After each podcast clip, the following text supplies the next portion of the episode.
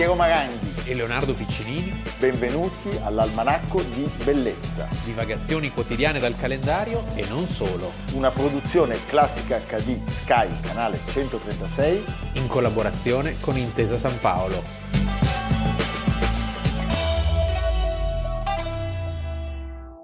Almanacco di Bellezza, 22 febbraio, Leonardo Piccinini. Piero Maranghi. Questa puntata ha un protagonista nella sua prima parte che ci porta ai nostri giorni. con un nome che ci sta molto a questo cuore. lo stiamo dicendo, è una puntata che noi dedichiamo ad Amerigo Daveri, e quindi potete intuire chi sia il protagonista, e al Procione, che per festeggiare ha ricevuto proprio da Amerigo uno scivolo, Sì. che è qua in ufficio, e ha invitato tutti i suoi amici a giocare.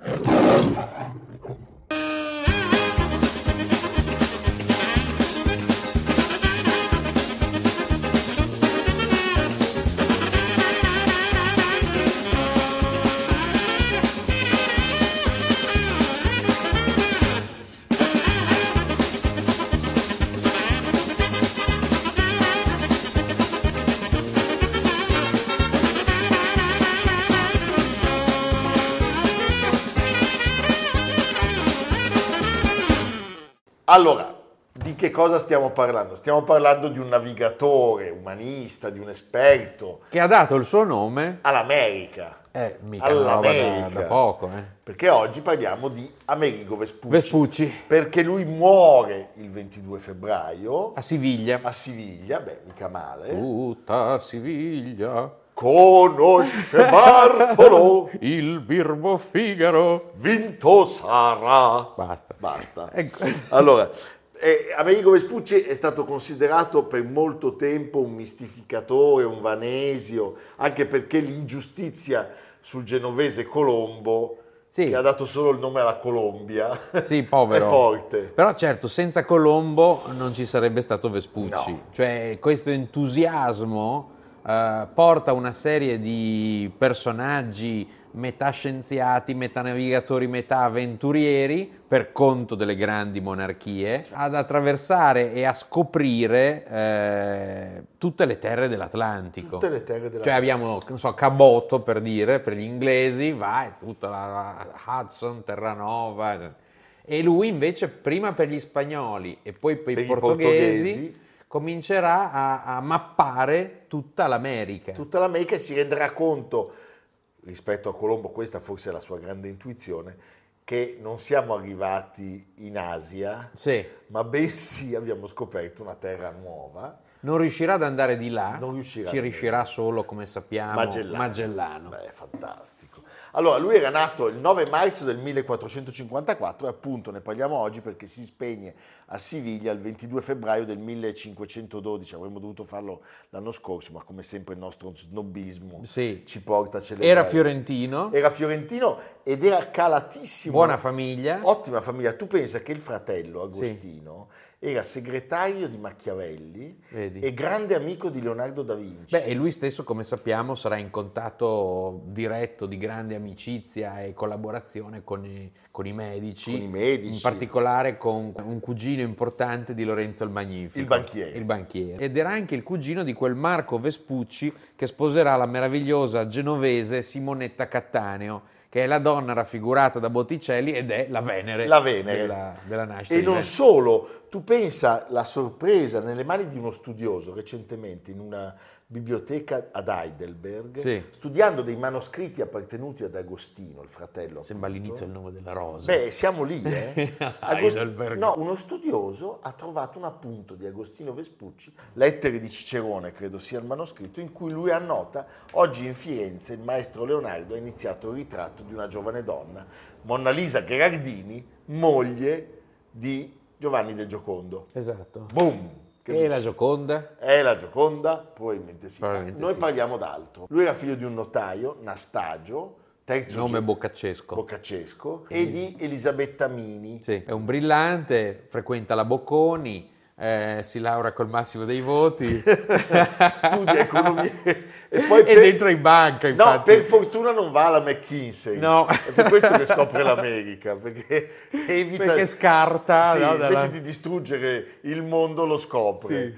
Senti, no, quando va a Siviglia per eh, seguire gli interessi della compagnia dei mercanti fiorentini, della colonia dei mercanti fiorentini che si arricchivano col commercio Eh, gran cattivi eh, pellami, legnami, cioè tu- sono, sono esattamente quelli di Peste lo Sì, sì, sì, quelli lì, sono quelli di San Benelli. Giannotto. e c'era appunto Giannotto Berardi, che era? era tra l'altro il finanziatore del primo viaggio di Colombo. Chissà che preoccupazioni, Eh. il finanziatore. Mamma mia.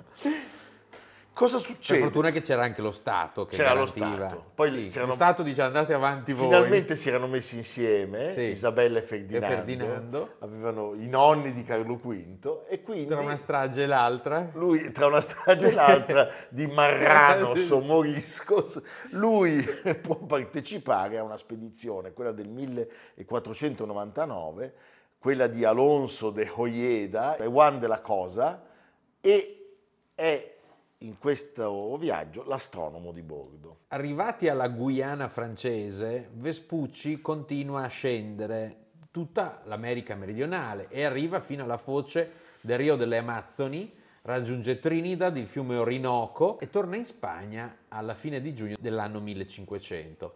Intanto ha fatto in tempo a dare il nome di Venezuela, piccola Venezia. eh, Per le abitazioni sull'acqua. Esatto. Quindi anche qua vedi che personaggi centrali. eh, è il primo che si rende conto appunto di questa, di questa innovazione, cioè di una scoperta nuova, non di essere arrivati in India, ma che c'è qualcosa in mezzo. Sì. Sostanzialmente. Tant'è che riparte subito. Riparte subito. Già nel fine- 1501 lui riparte. Sì, è una seconda spedizione e questa volta per conto del re del Portogallo Emanuele I e arriva alla, alla latitudine sud del continente americano, quindi arriva alla Patagonia e sa- arriva a quel punto che sarà varcato solo da Ferdinando Magellano. Poi ci sarà un terzo viaggio e al ritorno dal suo terzo viaggio, sempre per i portoghesi, lui invierà il resoconto della sua spedizione al cugino appunto di Lorenzo il Magnifico. È una lettera di alcune pagine che mh, entrano in possesso di un alsaziano. Questa è una storia che sarebbe piaciuta molto al compianto Filippo, Filippo. perché il signor Mattias Ringman eh, prende la lettera e la pubblica a Strasburgo, perché siamo negli anni in cui la stampa comincia ad affermarsi in modo notevolissimo, con il titolo De ora Antartica. Questo Ringman eh, lavorava con un grande cartografo eh, svevo delle parti di Friburgo che si chiamava Martin Walzenmüller. E questo Martin Walzenmüller stava creando per il duca di Lorena una grande carta del mondo. È proprio in questa carta, su suggerimento di Ringman, che Walzenmüller usa per la prima volta il termine America. Beh, Siamo nel 1507. Di questa grande mappa ne sopravvive oggi un solo esemplare che è stato acquistato nel 2001 dalla Library of Congress, quindi si trova a Washington, per 10 milioni. ma meraviglioso. E- ed è lui che in questa lettera, Mondus Novus, parla appunto di questo mondo nuovo, di nuovo continente. Eh, allora se ne conoscevano tre, poi si sarebbe aggiunta l'Oceania.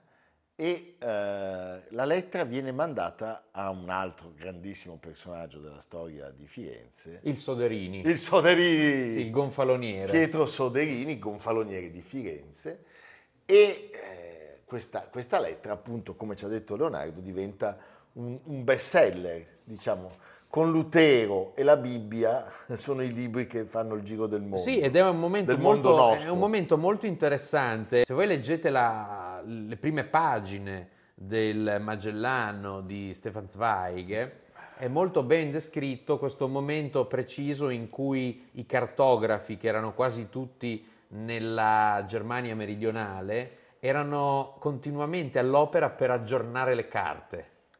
E quindi c'era questo mix di viaggi, Beh, di stampa, di topografia è una realtà meravigliosa, doveva esserci una un'euforia. realtà Sì. meravigliosa. Soprattutto diciamolo a quelli che, che ci parlano oggi di questa realtà meravigliosa che stiamo vivendo con i telefonini, I La- NFT.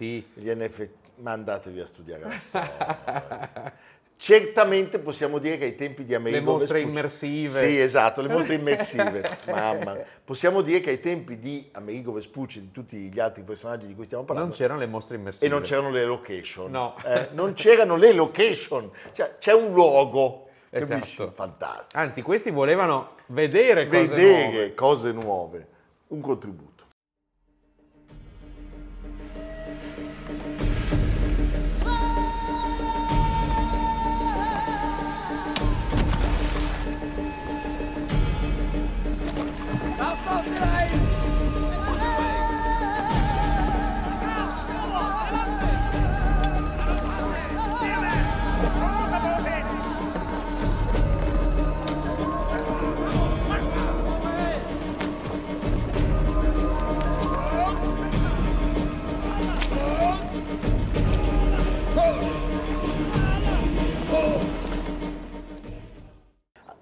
Battesimo di America da Amerigo avviene appunto il 25 aprile del 1507 grazie a questi ehm, intraprendenti eh, editori di cui ci ha parlato Leonardo e eh, lui C'è da dire che lui non era un comandante esattamente, lui era il pilota Major, Sì. cioè che cosa faceva sostanzialmente? Era il direttore generale. era il, il cosmografo, il cartografo, ma Sì. non era il comandante. Però stabiliva la rotta e soprattutto è colui che si rende conto di fronte a questa vastità che non finisce mai, che non siamo davanti a un'isoletta Certo. e, e che non siamo in Asia. La cosa interessante è la sfida continua, cioè perché già non era facile arrivare di là, no? arrivare sulle coste della- dell'America non era una cosa molto facile con i mezzi di allora, ma poi ti devi spingere sempre più Sempre- avanti certo. perché avevi alle spalle dei sovrani che volevano... E allora, E allora dove cosa abbiamo fatto di adesso? nuovo? E pensate, sono già quelli i momenti in cui si, si incomincia a parlare di un lestofante, di un mistificatore. Eh, la vita di, di Amerigo Vespucci è veramente un po' bipolare, perché se da un lato gli chiedono qualsiasi cosa, addirittura gli chiedono come combattere l'evasione fiscale, Sì, beh, considerato una sorta di alchimista, Di della- alchimista. del viaggio. Per altri invece è un malfattore. È un millantatore, uno speculatore, uno che insomma diciamo calcava la scia di Colombo per farsi bello senza ottenere poi in realtà risultati concreti e non è così. A proposito di Colombo, pensate Sì, a un certo quello punto dell'uovo. quello dell'uovo, gli chiedono anche una perizia calligrafica, cioè gli chiedono di verificare, di confermare l'autenticità di una firma di Colombo, perché lui eh, Lo conosceva lo bene. conosceva, in quel momento sappiamo aveva 56 anni e eh, riconosce la firma poiché dice ho visto scrivere e firmare molte volte e perché sono stato collaboratore del detto e ho ottenuto anche i suoi registri. Sposa un'andalusa, È sempre in zona. Maria Sereso, probabilmente è l'antenata di quello la- splendido giocatore di calcio della Sampdoria, il cui figlio è diventato figlia, Ah, è papà del più famoso travestito del Brasile. Ah, veramente, Eh sì, vedi? vedi, Leonardo queste informato. cose non le sa, io sì, chiaramente. diventa, diventa un benestante cittadino spagnolo, aveva avuto anche due figli sì. Da una ragazza delle Canarie. Muore forse di malaria appunto oggi, il 22 febbraio del 1512, viene sepolto con abito francescano nella chiesa di San Miguel. San Miguel, eh? non sappiamo se, ma probabilmente sì, il 22 febbraio è stata la data in cui, probabilmente proprio in omaggio a lui, eh, è stata varata Sì. l'Amerigo Vespucci. Nel 1931 nei cantieri navali di Castellammare di Stabia questa grande nave che piace molto, Piace ma, pazzi. ma diciamo la verità, È finta. un fake assoluto. Sì, però ha un Infatti gli amanti fascino. di barche l'Americo Vespucci, Ma non no, devi nominarla, no, dicono, eh, "Ah, quella roba lì. Però vederla arrivare è sempre un... eh, Sì, perché è come... La nave scuola. È come il galeone dei pirati. Devo dire che gli è andata anche, anche bene, cioè il motto è non chi comincia, ma quel che persevera. Giusto. E possiamo dire che invece la Cristoforo Colombo... Che è anche il motto dell'almanacco. assolutamente anche del procione. Sì. La Cristoforo Colombo, che era stata varata nel 28, Quello- è finita malissimo. È cominciata ma non ha No, perseverato. sai com'è andata? Che quando perdiamo la guerra Sì. la danno ai russi Sì. nella I seconda guerra non, mondiale. non erano molto bravi. La ribattezzano Danubio sì. E poi viene distrutta da un incendio nel 1963. Quindi c'era... C'era Khrushchev. Khrushchev. C'era Eh, Khrushchev con le navi. Come con le scarpe a un certo punto ha fatto una scintilla e la Danubio ex Colombo è bruciata. Poi mai blu. cambiare il nome a una barca. Poi Danubio. Eh? Sì. Mai cambiare. No, Cristoforo Colombo, Cioè, capisci? della- Va bene, un ultimo contributo.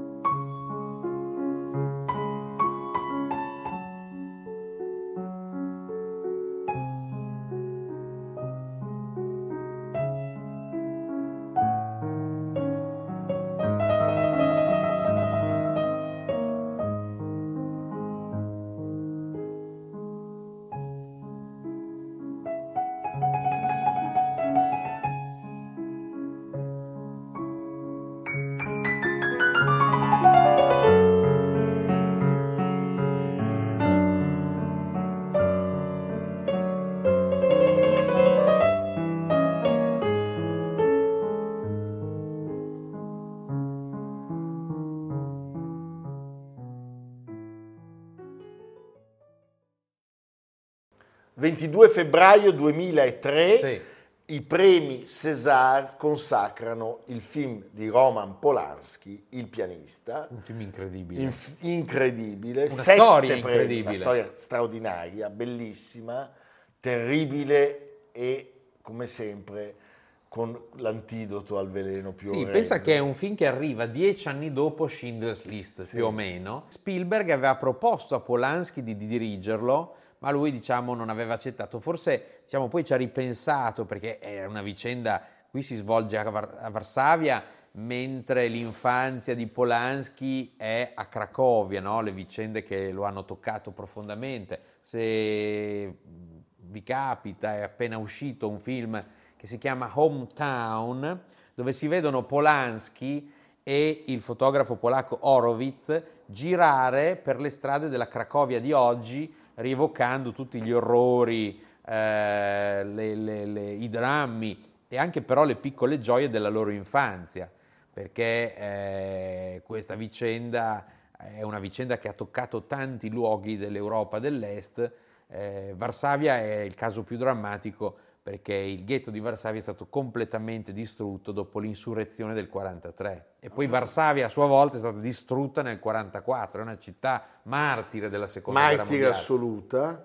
Eh, c'erano a un certo punto, pensate, nel ghetto che Sì. di fatto rappresentava in termini di superficie un ventesimo del territorio di Varsavia, c'erano 500.000 Lo abbiamo detto ebrei. anche recentemente, la settimana scorsa, parlando del caso di Reina Sandler, questa meravigliosa figura che è riuscita a salvare più di 2000 bambini eh, portandoli fuori dal ghetto. Oggi parliamo di Vladislav Spilman, che appunto Nel film interpretato da Adrian Brody, che vince l'Oscar. vince l'Oscar. Vince l'Oscar anche Polanski per la miglior regia e la sceneggiatura. Esattamente. E eh, non lo ritirerà perché per le note polemiche non poteva andare certo. negli Stati Uniti. Il libro nasce appunto dal racconto che Spillman dopo la guerra eh, fa all'amico critico musicale eh, Jerzy Waldorf che eh, nel 1946 vengono pubblicate col titolo Una città muore e eh, Spillman, classe 1911, scomparso nel 2000, il film è di due anni dopo e il film è la storia di questa vicenda che si dipana nella Varsavia occupata, la famiglia Spillman eh, viene a trovarsi eh, coinvolto ovviamente Sì. perché è una famiglia ebraica loro non vivevano nel ghetto. erano fuori dal ghetto, ma sono costretti anche loro a trasferirsi nel ghetto in situazioni molto difficili, all'inizio sembrano anche sopportabili tutto sommato e poi comincia a esserci una miseria nera, condizioni igienico-sanitarie Inimmaginabili. inimmaginabili. Inimmaginabili. E poi eh, il momento, diciamo, più drammatico è, e l'anno più drammatico è il 1942. All'inizio del 1942, come sappiamo, c'è la conferenza di Wannsee, si decide di eh, eliminare gli ebrei presenti Soluzione finale, E in questo caso è Treblinka, Treblinka, che era il campo di concentramento a est di Varsavia. È una storia pazzesca. Pensate, 500.000 ebrei nel ghetto, stiamo parlando della metà della popolazione di Varsavia.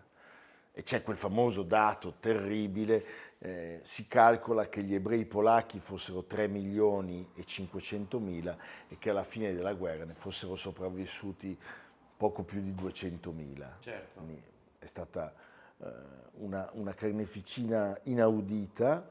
Ehm, che cosa accade? Accade che questo, questo giovane artista, che era allievo, tra l'altro, di due nomi molto importanti della storia del pianismo, perché Alexander Michalowski a Varsavia e il grandissimo Arthur Schnabel. Arthur Schnabel a Berlino, eh, lui sostanzialmente aveva iniziato una carriera concertistica tradizionale come solista e come accompagnatore con quel grandissimo rappresentante della fierezza polacca che è Frédéric Chopin e anche come pianista jazz per la radio polacca. Sì, e proprio alla radio polacca il, eh, all'inizio del settembre del 39, mentre sta eseguendo dal vivo eh, per un programma radiofonico il notturno numero 20 di Chopin, che la sede della radio viene bombardata dai tedeschi, costringendo il tutto a fermarsi, lo Spielman si, si salva perché eh, insomma è anche una situazione tragica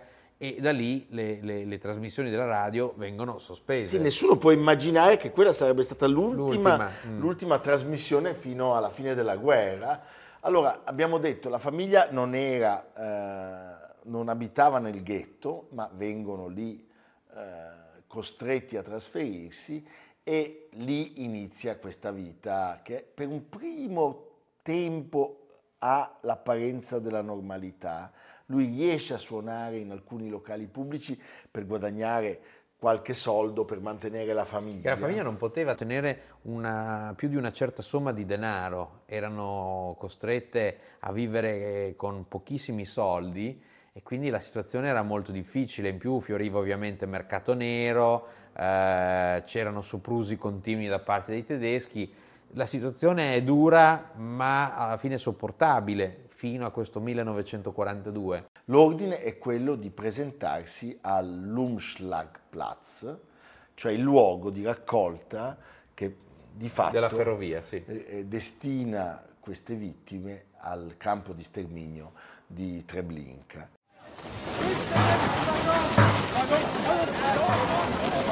Spielmann!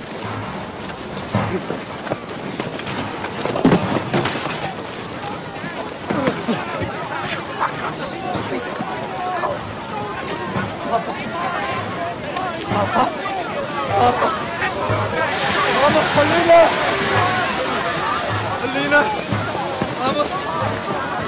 do you think you're doing, Spielman? I've saved your life. Now get out. Just go. Go.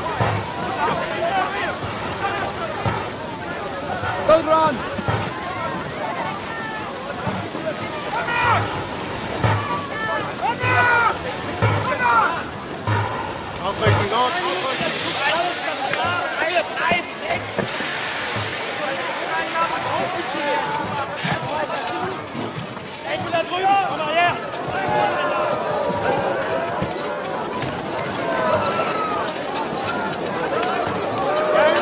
Wel, afwegloos in de muiting, wat? E lui viene clamorosamente salvato, e nel film si Da vede molto bene questa cosa, da uno degli ebrei che facevano parte della polizia, perché c'era una polizia che sovrintendeva alla gestione del ghetto, erano anche molto odiati questi ovviamente che facevano parte della polizia perché eh, anche loro si macchiavano di soprusi e atrocità, però uno di questi era un suo amico e lo salva. Lo La salva. famiglia viene tutta deportata e nessuno farà più ritorno. Nessuno fa più ritorno, lui perde tutti i familiari. Lui si salva in condizioni di estrema indigenza, fa lavoretti all'interno eh, del ghetto e poi eh, riesce a, a farsi aiutare da, dei- da degli amici di prima della guerra che lo nascondono, lo fanno uscire dal ghetto e lo nascondono nelle soffitte delle case, inizia una- un'esistenza da recluso. I famosi coniugi Bogiukski. Sì, e lo, lo- lo- lo tengono finché possono tra un nascondiglio e l'altro e poi loro sono costretti ad allontanarsi, ci sono le persecuzioni, i tedeschi cercano casa per casa. Guardatelo questo film perché è, paradossale, è una situazione che è un- quasi incredibile, eppure è la realtà di questa vita pazzesca, eh, finché diciamo, lui assiste da lontano alla distruzione del ghetto e mm, nel 1944 arriva il momento più tragico perché il fronte si avvicina, i russi sono al di là della Vistola, i tedeschi combattono senza tregua, l'insurrezione di Varsavia viene soffocata nel sangue, ehm, qui ci sono state anche delle polemiche perché si è detto che i russi eh, non, abbiano, non siano intervenuti per tempo, anzi abbiano voluto che la repressione fosse totale e solo allora in una città ormai ridotta a uno scheletro, cioè ci sono delle immagini potentissime nel film di queste intere vie con le case scarnificate e infatti la, la- la- città di Varsavia è stata completamente ricostruita anche grazie alle vedute di Bernardo Bellotto, la parte Certo. storica. E lui allora cosa fa? Si, si nasconde negli scheletri di queste abitazioni, mangiando cose che trovava, non so. Bevendo delle- l'acqua del cassonetto. Sì, una sorta di, è stato paragonato anche a una sorta di Robinson Crusoe perché per un anno lui vive nascosto da solo, finché È una storia, pa- viene è una beccato, storia pazzesca. viene beccato dal capitano Wilm Osenfeld, eh, interpretato nel film da Thomas Kretschmann, eh, che lo scopre ma lo salva. Perché Rosenfeld, che era appunto un ufficiale di servizio, si occupava degli eventi sportivi allo stadio militare, ma soprattutto era un personaggio abbastanza particolare, direi piuttosto eccezionale, cioè lui aveva deciso di aiutare tutti gli individui che si davano alla macchia senza fare distinzioni di razza, credo religioso o affiliazione politica. E pensate, loro si incontreranno un certo numero di volte Lui gli dà da mangiare, eh, e poi gli lascia il cappotto. gli lascia il cappotto E lui rischia di essere ucciso. Sì, Spillman, quando arrivano i russi, col cappotto da, da ufficiale tedesco, rischia la morte. Sì, nel frattempo Hosenfeld è stato catturato a ovest di Varsavia con le sue truppe, eh, morirà prigioniero dei sovietici nel 52, Con- forse, forse dopo essere stato torturato, aveva fatto i lavori forzati. Il film ha avuto un effetto scatenante Beh, certo. perché la Polonia l'ha decorato e lo Yad Vashem l'ha nominato giusto tra le nazioni. E tra l'altro Spillman avrebbe fatto di tutto per farlo liberare, Sì. ma sappiamo che eh, con quella Russia sovietica e stalinista. C'era un muro che Totale. era. Noi ci congediamo da questa vicenda, avete visto il pianista chiaramente, con uno spettacolo che un, un pianista stupendo, russo ed ebreo, eh, Mikhail Rudi, ha tenuto in vari teatri francesi, dove appunto con l'ai- l'aiuto di un attore ha raccontato dalle memorie di Spielman questa vicenda accompagnandola alle meravigliose note di Frédéric Chopin. What did they think they were doing? People here were dying, hadn't had a bite to eat. The most appalling things were happening. No one paid any attention to my music in the Novochesna.